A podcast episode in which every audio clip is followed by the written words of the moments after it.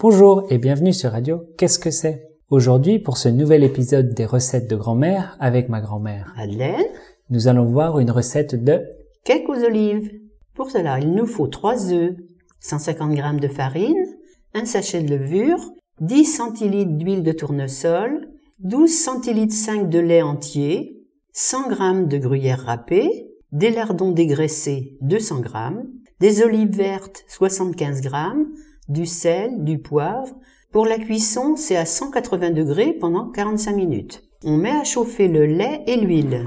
Dans un saladier, il faut travailler au fouet les œufs, la farine, la levure, le sel, le poivre. On incorpore l'huile et le lait chaud. On ajoute le gruyère, les lardons, les olives détaillées en morceaux et on mélange bien. On verse le tout dans un moule à cake beurré et on met dans le four chaud pour 45 minutes, comme j'ai dit tout à l'heure, à 180 degrés. Terminé. Et voilà, trop facile. Eh bien, profitez de ce cake et on se dit au revoir. Au revoir. À bientôt. À bientôt.